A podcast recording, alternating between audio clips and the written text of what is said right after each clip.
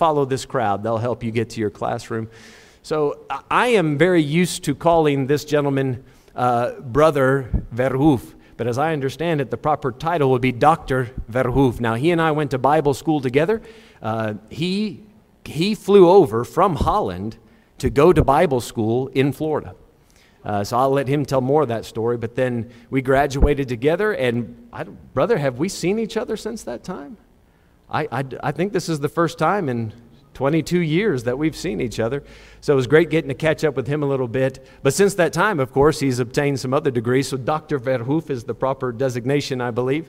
But uh, I, I'm so looking forward to what he has to give to us. So, brother, you come on this direction and take our Sunday school hour.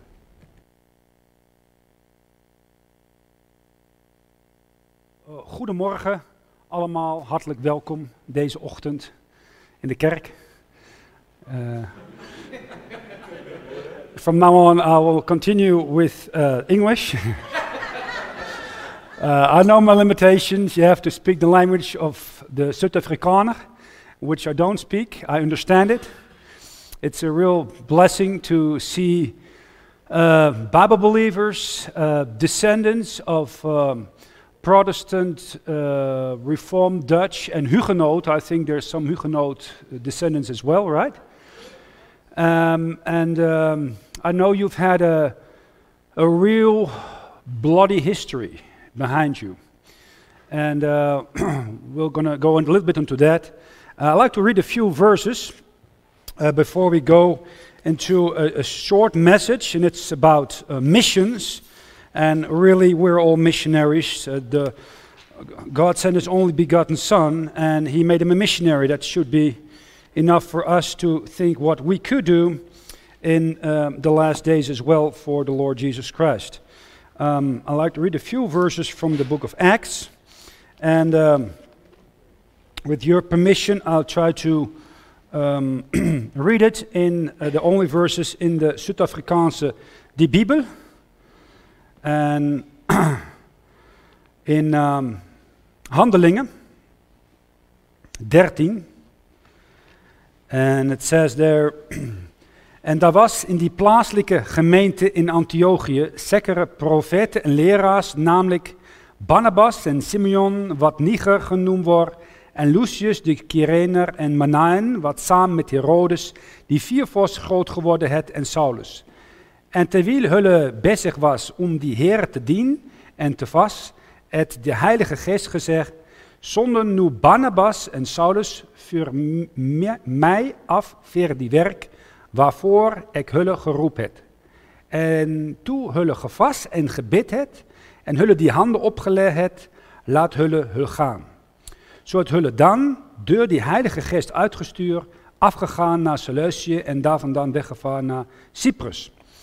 En one more verse in verse 47 of Handelingen, Handelingen 13 vers 47. Want zo het die Heere aan ons bevel gegeven, ik heb u een licht van die naties gemaakt, zodat u tot redding zal wees, tot aan die einde van die aarde. And that is the, uh, the first group of men who came from the city where your Bible, your King James Bible, your State Bible, and the old South Bible came from, the Antiochian uh, city in Syria, the Antiochian Greek majority text. And um, I want to uh, speak a little bit on, um, on the subject of uh, missions and the burden for missions. And before we do that, I'd like to have a few quotes, uh, missionary mottos, you can call them. And there are a few, and I'll read maybe at the end a few more. Some of them may be familiar to you. You must go or send a substitute. If God wills the evangelization of the world, and you refuse to support missions, then you're opposed to the will of God. Oswald Smith said, The church that does not evangelize will fossilize. This generation can only reach this generation. We're responsible for our generation. The mission of the church is missions. Anywhere provided, it must it, it be forward. David Livingstone. He said also, Father, still Father, into the night. He said again, God had only one son and he made him a missionary. William Carey, I'm sure you know that quote attempt great things for God, expect great things from God. Only as the church fulfills her missionary obligation does she justify her existence. A man may die leaving upwards of a million without taking any of it upwards. William Fetler. The light that shines farthest shines brightest nearest home. You know, you have to start, God, if you want to be used by the Lord, then He can use you where you are, He can use you anywhere. And if He can use you among a bunch of stubborn Dutch, amen? hey, He can use you anywhere. That's, that, that's the truth. And they're, they're one of the hardest people in the world. You know that? We're one of the hardest people in the world. We're one of the most self righteous, proud, hardworking uh, people in the world. And God can use you here, He can use you anywhere. If Jesus Christ be God and died for me, then no sacrifice can be too great for me to make for him. C.T. Studd said that. Giving, give according to your income, lest God make your income according to your giving. that, that hits good with you, Dutch. Amen, boeren. I know that.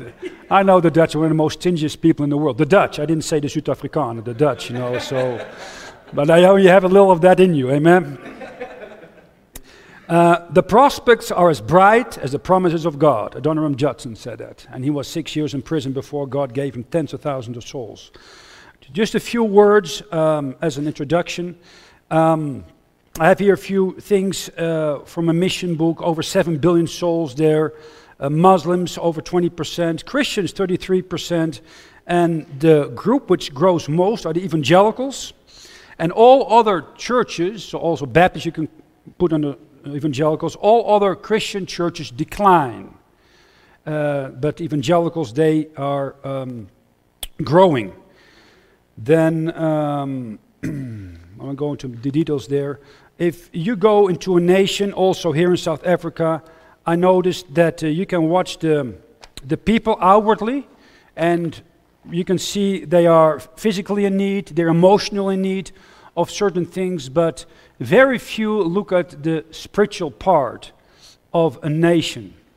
And a lot of times, um, when it comes to um, crime or um, uh, riots or uh, trouble, is a result of a spiritual bankruptcy in a nation.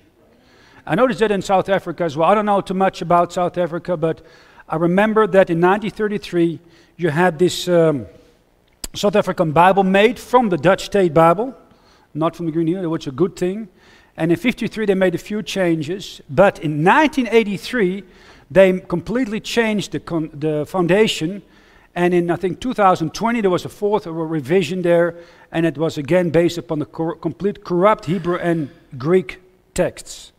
When a nation fools around with the words of God, God will judge the nation. It started in 1983 which was a result of the attack on this book, the old uh, Afrikaanse Bible in 33 in the State Bible 1637, and that has been done in the theological uh, faculties here in um, Potchefstroom or wherever the faculty, Stellenbosch, wherever they are. And as a result, you see deterioration of a nation. That is always the result. The Jews have had that. Uh, and they always had the right Bible up till today. When it didn't take it serious anymore, God would judge a whole Jewish nation. And they were put under Assyria, under Babylon, and the ten tribes are still gone. The Greeks had the Word of God, uh, and they still have it, but in 1453, because of the idolatry of the Greeks, and put the idols of the, the, the Roman and Greek gods in the form of saints above Jesus Christ, uh, they, they were put 400 years under Muslim rulership. The Germans had it. I said in a conversation to a few men here, the, in, this is the year of the Reformation. This is 500 year Reformation. Uh, it was not in 1517 when uh, a monk nailed 95 theses. It was in 1522 when Luther put the Greek New Testament of the Dutchman Erasmus in 11 weeks in German. And that's where the whole Reformation came into being there. And it was translated one year later into Dutch, three years later into English when Tyndale went from England to Germany in Wittenberg and, and for one year sat at Luther's feet and took that Greek New Testament of, of Erasmus and translated it into English. It was the first of the sevenfold purification, ended up in 1611 in the King James Bible. Uh, and as you maybe know, the Dutch are not always the fastest in the stuff. Uh, Goethe said already, when the world goes down, I go to Holland. You know, everything happens 50 years later in the Netherlands. Uh, and the Dutch were, uh, in 1637, they made their first complete state Bible that was 27 years after the King James was finished. And because they were the latest of all the continental Bibles, it is, according to me, the best, not because it's Dutch, but it has the King James Bible in front of them already for 27 years. And King James sent people from the King James Company to the, the Dutch state Bibles to help them in the translation. So you can be, I will say these things to make you thankful and proud of your heritage. And as long as you stick with that book, God will bless a family or an individual or a church or a nation. And the moment you go away from that book, God takes his hand of protection away. And uh, you see that more and more in South Africa, you see it in Holland too. And we call that in a, a difficult word oikophobie. That means you start to hate your own culture and your own heritage. You start to be ashamed, according to news media, of who you are. And you should never be that. You should be proud of what God has given you. And the book says, uh, hold fast what you have, that nobody takes your crown. It's very important to stick with the old paths. Well, if you look at people, um, you can see the medical need, the need for doctors, dentists, um, good treatment. The social needs. Uh, when I go to India, you see it is still there. Um, the, when the man dies, that some of the, the widows uh, are burned as well. Um, you see it in Islam, where uh, I always say in Europe, I don't know how it is in Africa, a lot of people from North Africa and from Iraq, they flee, all the women, and they never flee to Saudi Arabia. Have you ever noticed that? He said, well, you go to the center of uh, Islamic purity, right? You know where they flee to? Maybe those who flee to South Africa, they flee to Christian Northwestern Europe. Because that's where the women are taken care of. Because in the Bible, in the New Testament, the women are always taken care of by the Lord Jesus Christ. Um, slave trade. Well, in Saudi Arabia, there's still officially slave trade. Um, no families. Um, the people who are orphans, uh, they're taken care of. A friend of mine is a German and he's taken care of over 40 orphanages in India. And then they cut off his the, the money support from uh, Germany to India because the Indian government has no care at all for their own orphans. That's a typical thing of uh, a, a, government which is not under biblical authority. They have no care for the souls of those who can't uh, help themselves. Economically, you see many times a nation with a high inflation, no labor, women who have to uh, work. It's a result oft of taking, getting away from the scriptures. If you stick with the book, the man is a responsible person, takes care of his whole family, and the women can take care of their kids. They don't have to, like in Europe now, you have to both work 38 hour work week to make ends meet. And the kids are taken care of by the state, just like Plato's Republic. Spiritually is the greatest trouble in any nation. I live in Switzerland. Maybe some of you have been to Switzerland. Everybody likes to go there. It's a beautiful country. It's rich. It was not involved in two world wars.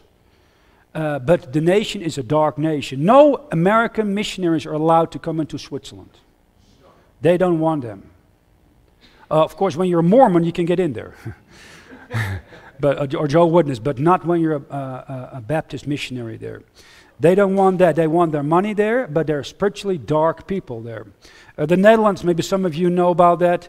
It's very sad what's happening in the Netherlands. There are very, very few Bible believing churches. I don't know how many are like this church are in South Africa. You're very lucky to be in a church like this.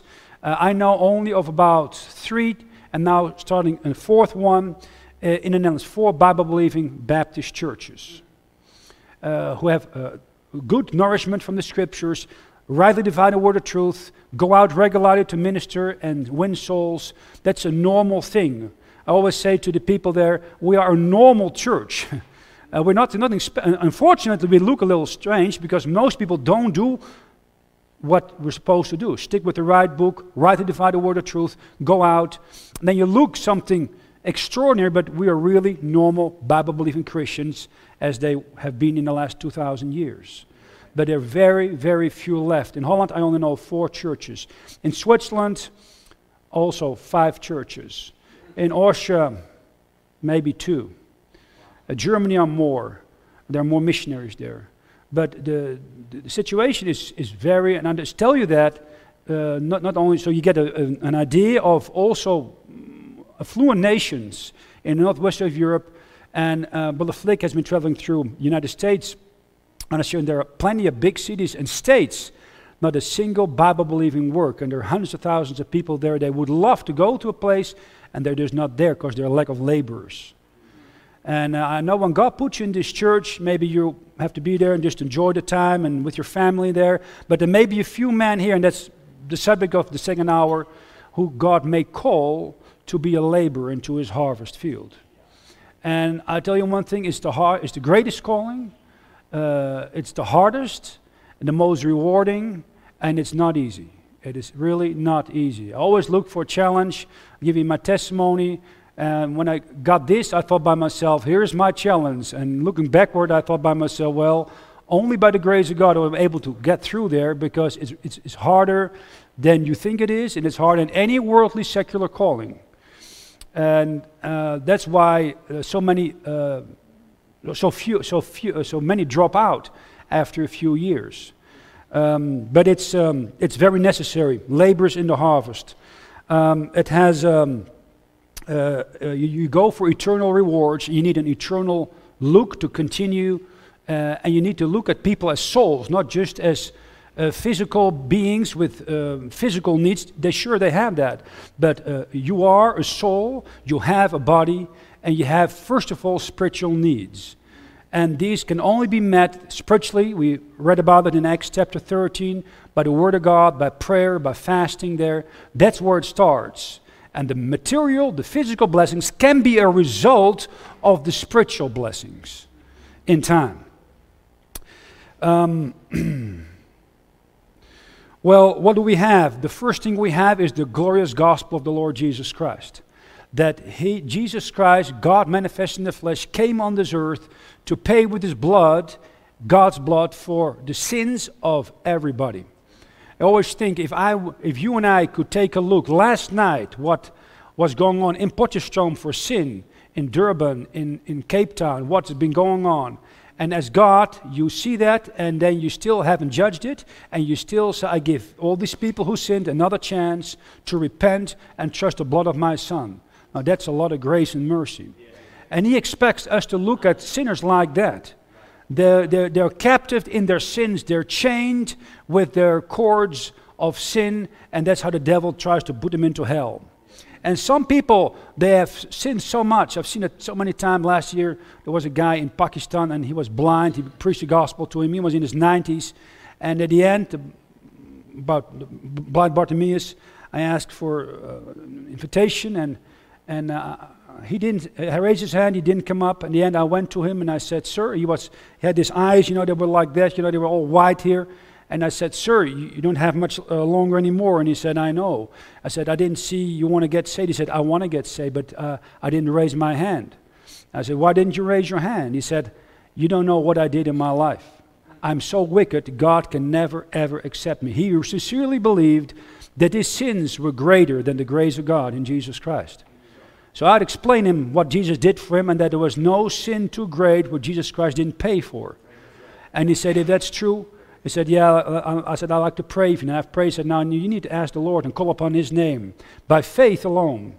And he did. And it was such a joy. And he said, Now I'm ready um, to go into return. I know my sins are gone. He was. He had this burden of sin. He was so afraid. He knew he deserved hell, and he was free, truly free. And that's what people need in this country. Uh, it's, it's not about apartheid, it's about being free in Jesus Christ. And that can only the gospel of the grace God can do that. And when these people, I've seen it in Pakistan, India, you've had similar things, people finding each other there. A million people died in 47 at the independence there. You see it now in Afghanistan and uh, Pakistan. We have now these people there, they get saved, Pakistanis or Indians or Pakistan Afghanis. They come together, they're one church. There's true love, there's true unity. It's only possible because the glorious gospel that Jesus Christ died for our sins, individual sins, was buried and rose again from the dead. It's only by faith alone you can get saved. You can know you are saved. And I want to talk a little bit about that later because I was a Dutch Reformed, a proud, self righteous Dutch Reformed, and I thought I can be elect and make it because of my good works, because of my um, own righteousness. And when there's one sin which damns a man, it's that sin. God has paid for every other sin. Never forget that. Uh, from adultery, multiple murder, murders, rape. He has paid for that in the Son, but He has not paid when you, when you sit here as a maybe self-righteous person and you say, "I don't need Jesus Christ. I don't need to trust Him because I'm good enough." Then you say, God, you're a liar. Your son Jesus Christ didn't die for my sins. And for that sin, he cannot forgive you the sin of unbelief. And that's the sin I was guilty of for 19 plus years as a stubborn Dutch Reformed five point tulip Calvinist. I didn't know any better, but it was drilled in me. And uh, remember when I went to, um, I grew up near Amsterdam in, uh, in Het Gooi, near Hilversum. And uh, it was in Huizen, a very staunch, um, uh, man, we had so many churches there. When I came to America, you have all these kind of churches, but we had a whole bunch of churches, Calvinistic churches. And, you know, the Dutch split in all kind of different, you, you have, I think, three different Reformed churches here in South Africa, right? Or maybe you have more now, but we probably split too, but we have way more in Holland. Uh, and I was, I was member of the one of Abraham Kuyper, the... How you call them, but the Doleantie in 1892, you know, the kind of the general reformed. And um, I heard every Sunday morning the Ten Commandments. Thou shalt not, and thou shalt not. And, and what, but it was a good thing because the Bible says through the law there's knowledge of sin. Amen? Um, but the older I get, the more I knew, oh, I, I, broke that one, and uh, that, that, broke that one. and then uh, after that, my uh, gymnasium, my um, preparation for university, I went to study economics in Groningen. My dad was a dentist, and he said, um, well, history or law, well, history, law is okay. History, you, have to study economics because I got my contacts. I got a cousin at the World Bank and the International Monetary Fund. He said, you do that, you get your degree there, and I pay your way to the Harvard Business School, and then you go to IMF and the World Bank, and we got our contacts there, and, you know, you do something with your life, son. He was a dentist, and his thing was being in church. He became a deacon in a Reformed church, and then uh, his son needed to be uh, successful monetary wise. And I said, well, you know, an order is an order, so, you know, you follow what your dad suggested, so I went to study economics. I went to Groningen in the north of the Netherlands. And uh, I went to the Reformed Church because I did, I don't know how you say that in English, uh, public confession of my faith when I was 19. Geloofsbelijdenis. Yeah, geloofsbelijdenis. So I had five years, was preparation for five years, um, catechism, catechisatie, catechisatie catechisatie. Nou, dan uh, catechisatie. En dan uh, ja, doe de 52 Sundays, of de Heidelberger Catechismus. De uh, Dordtse leerregels. En uh, then you have to memorize them, you know, and uh, do you know your sin and this, this and that. okay, five years. Well, I have to admit, I was not such a, so interested in this whole catechism. Uh, my thing was football. Uh, they, they say soccer here. It's just not it's the wrong thing. what do they say in South Africa? Football? Football. football. Voetbal. Zuid-Afrikaans, you say football. Soccer. Ah, all right. Anyway, that was my idol. And uh, I had to go to catechism, but uh, when I was 14, they dressed me for the Dutch national youth uh, thing there, and I was happy. My parents were not. And they said, This is not, uh, you need to concentrate on your studies. And they were right. I was wrong, but I didn't want to listen. And uh, when I was 17, I, I messed up my knees. A year later again. And at the same time, I was in the hospital, couldn't play for one and a half years, and somebody gave me a Bible. It was a wrong one. Uh, you call, would call them a 1983 Zuid-Afrikaanse Bible, that's the Dutch one. The wrong text. But I started to read it. And I, I hear the Ten Commandments every Sunday, so I knew I was a sinner. But I, I didn't understand salvation. I could not understand how you can be sure of eternal life and forgiveness of your sins.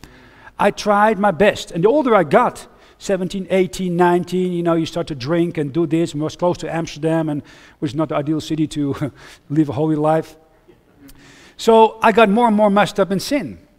And then uh, I did my geloofsbelijdenis when I was 19, so public confession of faith. And you hear the um, confession of, what is it, uh, uh apostolic uh, confession of faith, apostolische geloofsbelijdenis. And you have to say yes, you know, yes, the devil can say yes about that too. And I thought, now it's all right. So I went to Groningen to study economics. That was the only city where all the bars and cafes were open 24 7. That's where I went. Now you can imagine, you know, I didn't see much study books in the beginning. But uh, I went to church to appease my conscience. And I heard the Ten Commandments again. I said, No, man, I'm such a sinner, you know, I can't make it. And uh, I knew I was lost. I knew that. But I thought if I, if, I, if I do enough good works, I can outbalance my sins. And um, then I met through a student organization a young man, and he said, Would you mind to read the um, Gospel of uh, John with me? And I thought, That's a good idea, to go, the Gospel of John. I don't know much about the Bible, because I read the Calvinistic books by, by Kuyper and Berkhof and uh, the, the Heidelberg Catechisms, I knew that, but I didn't know the Bible. And I certainly didn't know the New Testament. So I said, well, that's fine. So we were a few students, and one of them took time with me alone. And once every two weeks, we sat together, read a chapter, and we tried to understand two things who is Jesus, and what did he do for you? Very simple. So I went through that, and after about six months, it dawned upon me that Jesus came to give me life, and it cost him his life. And he shed his blood for my personal sins. Now, I knew that he died for the sins of the world, but I didn't know he died for my personal sins. That was new for me. I was taught, also in prayer, you don't pray a personal prayer. You only pray the Lord's Prayer, and you don't talk about anything personal in your faith because that's something between you and God. That's what I was told. So anything personal between me and my parents or between me and God was just not done. And uh, I learned, I saw this other guy who spent time with me individual, and he had a personal, a personal relationship with Jesus Christ. I didn't know what it was. So I looked upon him, you know, I looked at him and I studied the prayer and said, well, this is really special. And, and there were small things I remember once we were with a group of guys together and we was a, a, barbecue and there came from the North Sea this huge amount of dark clouds and we knew it would rain within five minutes, heavy rain. And there was this, this, this, this guy who was working for his PhD in physics and he looked and he said, oh God, we're going to have a barbecue now. Please stop the rain. Amen. And I thought, no, that will never work. I know that. uh, a little unbelief, a little Thomas. And I still remember these clouds came and they came over and there was no rain. And I thought, man, that, word, that prayer works. I never saw that. I never saw a prayer working, you know, a general prayer there, but a personal prayer, it never worked.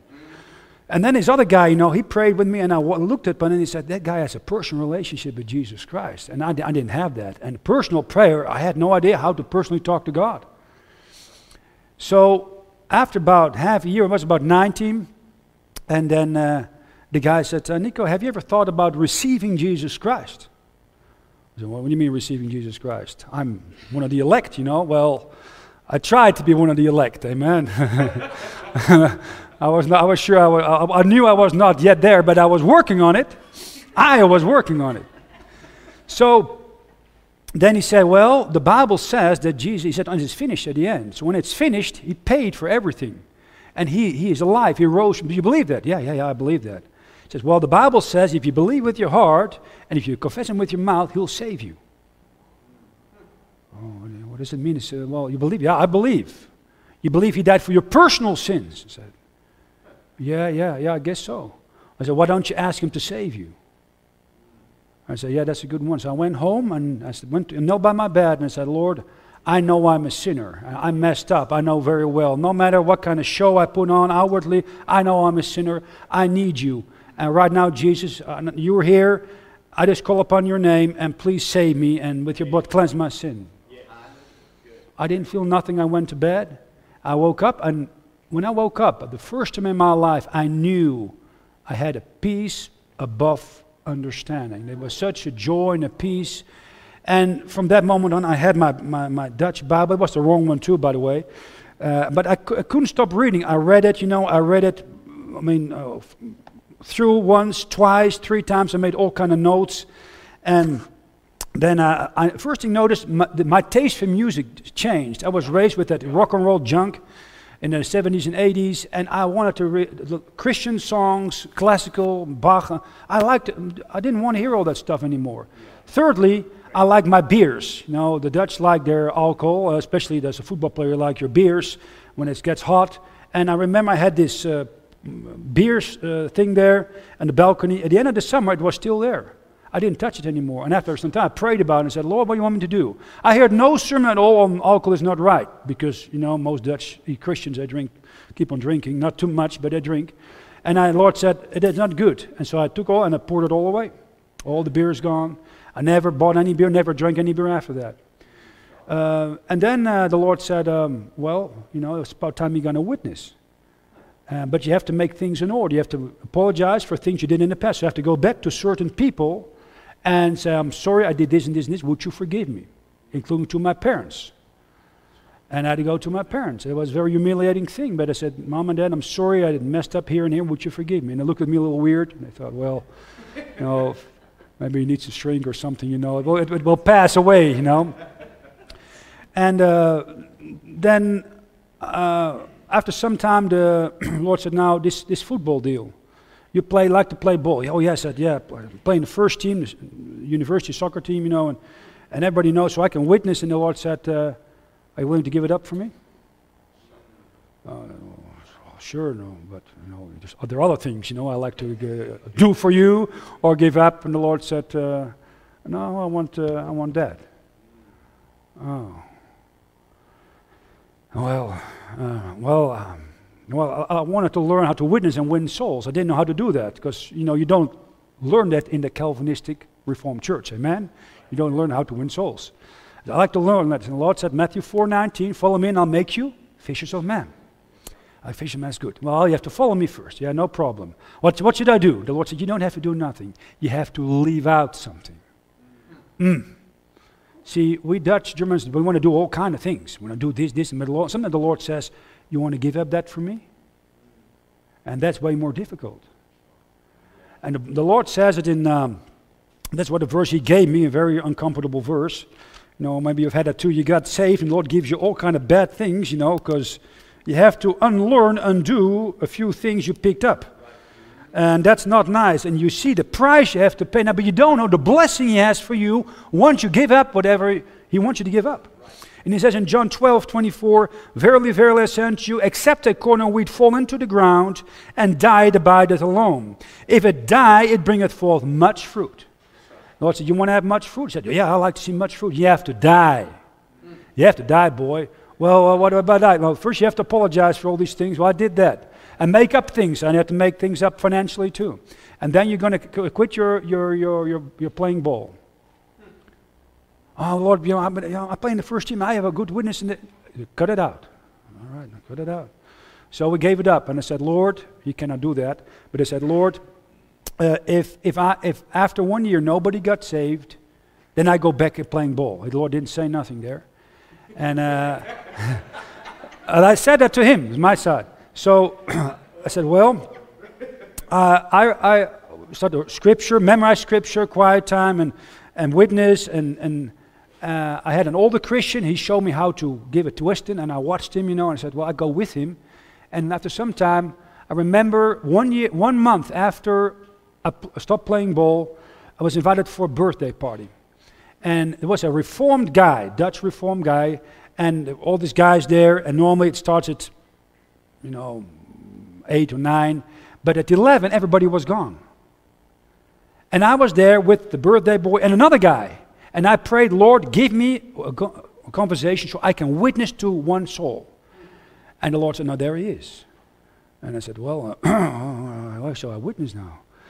I said, Well, that, uh, well, uh, so and so. I said, uh, ever go to church? He said, Yeah, I go to church. What church? Well, Reformed. I said, Oh, well, uh, so me. Oh, really? Yes, yeah. Are you saved or lost Reformed? He said, Well, I don't know. Because, you know, you cannot say that, right? When you're Reformed, you cannot say, I'm saved.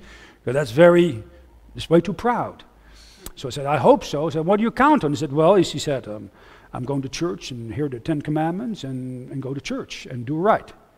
And I said, What are your sins? He said, Well, they're on me. Said, Can I explain you how you get rid of your sin? He said, Sure. So explain the gospel. I memorized a few things in the scriptures and he went through that and, and he said, Do you believe that? Yeah, he said. He said, You know you're a sinner? Yeah. You want to get saved? Yeah, he said. I said, Whoa, what now? and uh, I said, Well, the Lord he knocks in your heart and you want to trust Him. He'll take your sins and you get His righteousness. Would you like? Oh, yeah, he said. And he went on, went on knees right in the middle of that room there with my other Christian buddy, and he got saved. It was my, I was 22 years of age, my first soul led ever to Jesus Christ. I went, uh, gave him a Bible, we followed him up, and through that guy, over 10 guys got saved in that Dutch Reformed uh, countryside town outside of Groningen. And uh, oh, a few of them have become preachers, lay preachers. But I started with one guy. And I remember I went home on my little bicycle, and I was so happy. I had such a joy. I had tasted of the joy of leading an eternal soul to Jesus Christ. And I thought by myself, that was now 32 years ago. And I thought by myself, that's the real life. That's the real deal, man. And I, I want more of this. Uh, the Lord, I guess, made a note and I got you, I got you, boy, now. You got, this is way better than all that drinking and all that partying and all that career stuff. This is, by God's grace, being used to lead an eternal soul to a saving knowledge of Jesus Christ. So that year, 19 people came to Jesus Christ. And after that, in one year, I came back to, I went back to my old uh, town in Amsterdam and looked up all my football buddies. They were in the bars, of course. So I went Friday night at 11 o'clock, which is a stupid thing to do, but I didn't know much better. I was just saved. And I looked up and said, hey, how you doing there? You know, and they were in their beers and I was witnessing and I got into real trouble in the bars. Uh, so I advise you not to do that. Amen. Just tell you that. It's not very wise to go in the bars and witness to people at 11 at night. But uh, after that year, then uh, I thought, well, you know, it's time to go back in uh, playing ball. And the Lord said, hey, you remember what you said?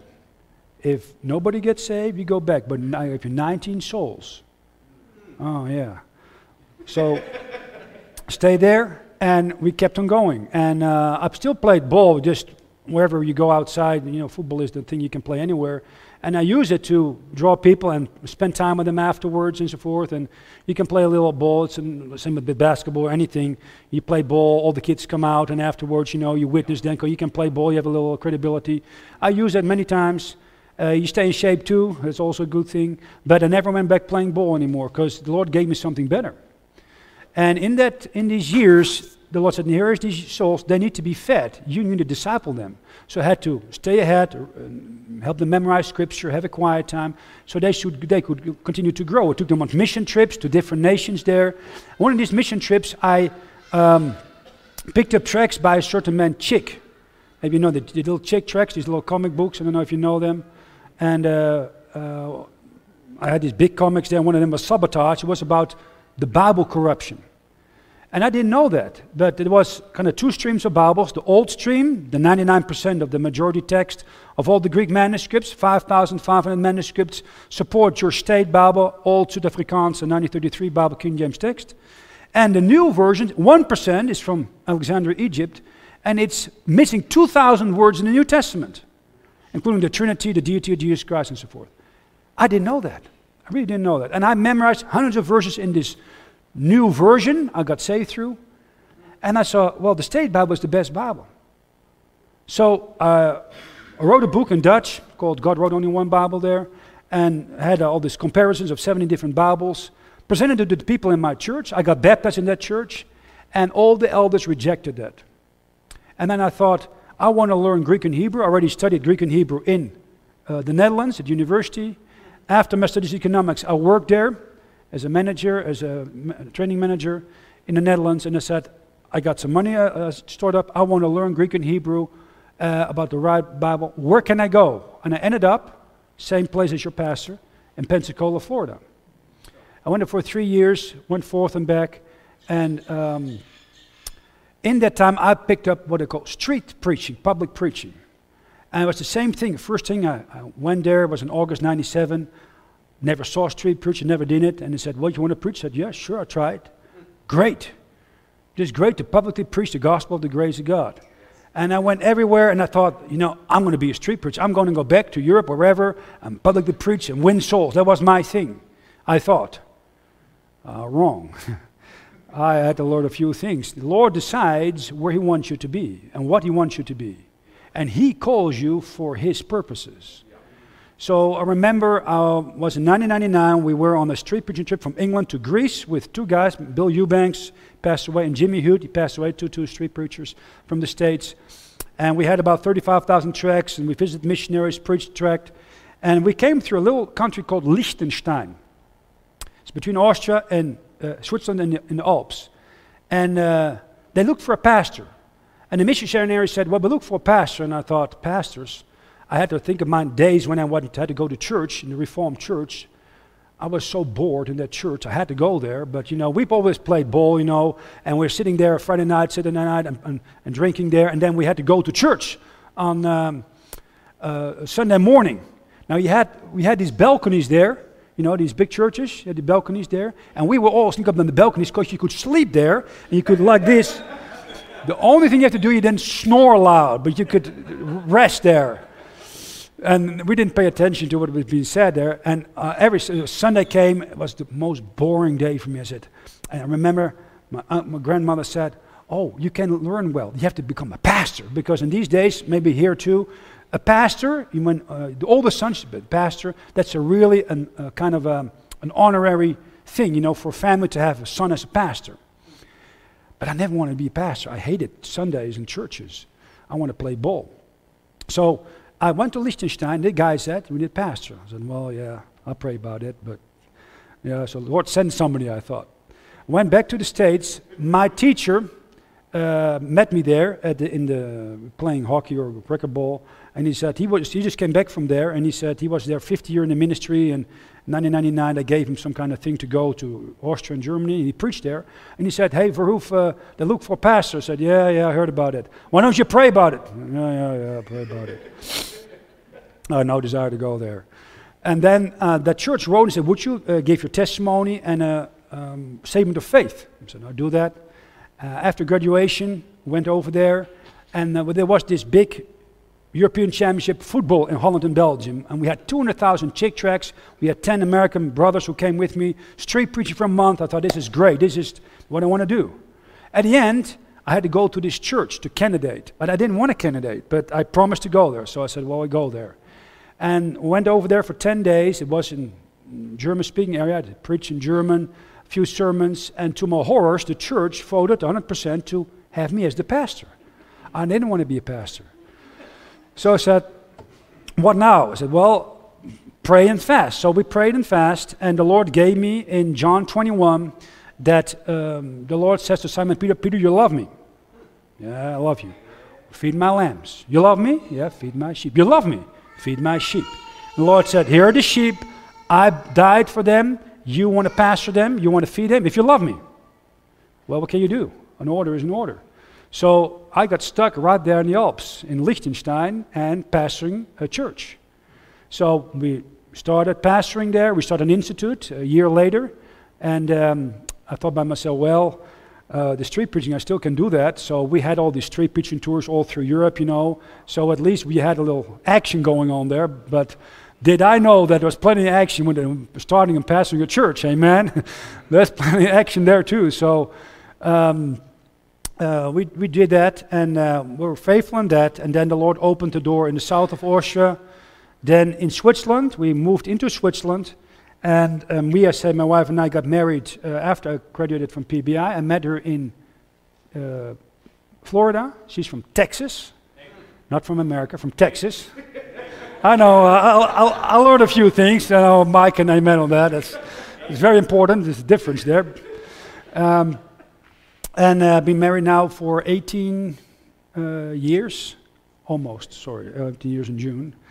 Uh, and um, uh, three children. And two years after we got married, we moved from Austria into Switzerland. We started a church there, an institute there. A few guys started their own churches now in Switzerland. And then in Germany. And then later, God opened doors to go to India. We have an institute there. And about 40 plus men graduated. About 30 have started churches in different parts of India. Then Pakistan the last 15 years. Uh, and then Afghanistan, and then Nepal, and Myanmar, and then we all saw the same thing there. And uh, I want to talk a little bit about that, as the Lord said in John chapter. I'm sorry, I'm over time. It was not good. Uh, John 13, 47. Um, uh, sorry, uh, Acts 13, verse 47. That last part um, we read.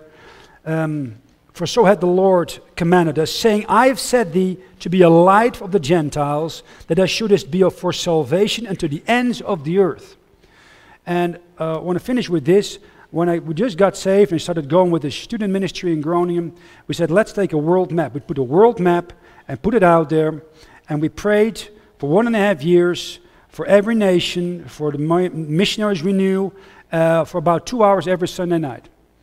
I said, Lord, use us there and help us, blah, blah, blah. And then when later, and we started these ministries in Asia, we found out the need is everywhere the same.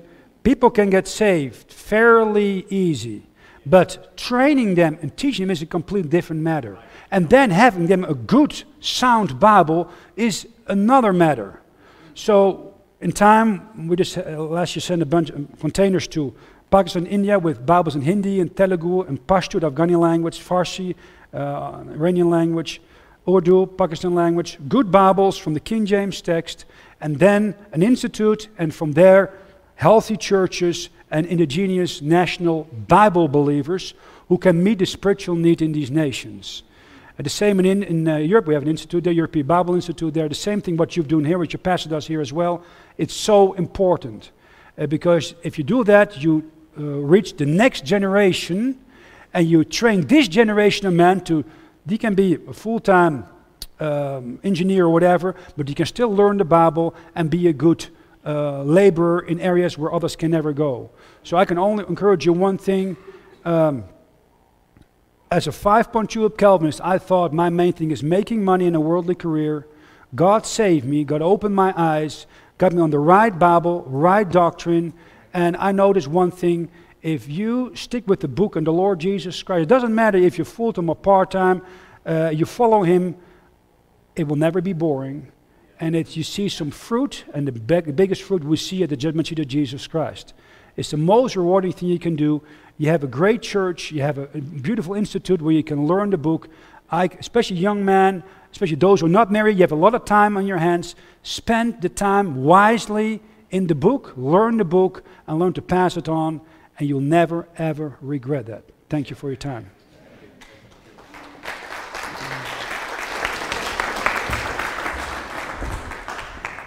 Hang on to that. The, the only thing I regret is that we don't have more time, right? I, I, I could sit and listen to those stories for, for hours and hours. That's great stuff. I appreciate the testimony. We're going to hear more from Brother Verhoef when we get to our main service. So let's just all stand. We'll have word prayer and we'll dismiss for a little bit of fellowship. Father, thank you for this opportunity this morning to hear what you've done in this man's life. And Lord, uh, to be encouraged and exhorted. And uh, Father, we, we, we thank you for that great grace that he spoke of, for your long suffering. It is our salvation, Lord. You waited for us uh, to, to see that light and to come to it. And Lord, I pray that maybe somebody's heart in this room this morning was touched. Maybe this testimony spoke to them personally. And we pray that you would continue to work in that uh, heart. And we pray that you continue to work in our service throughout the rest of this day. Bless our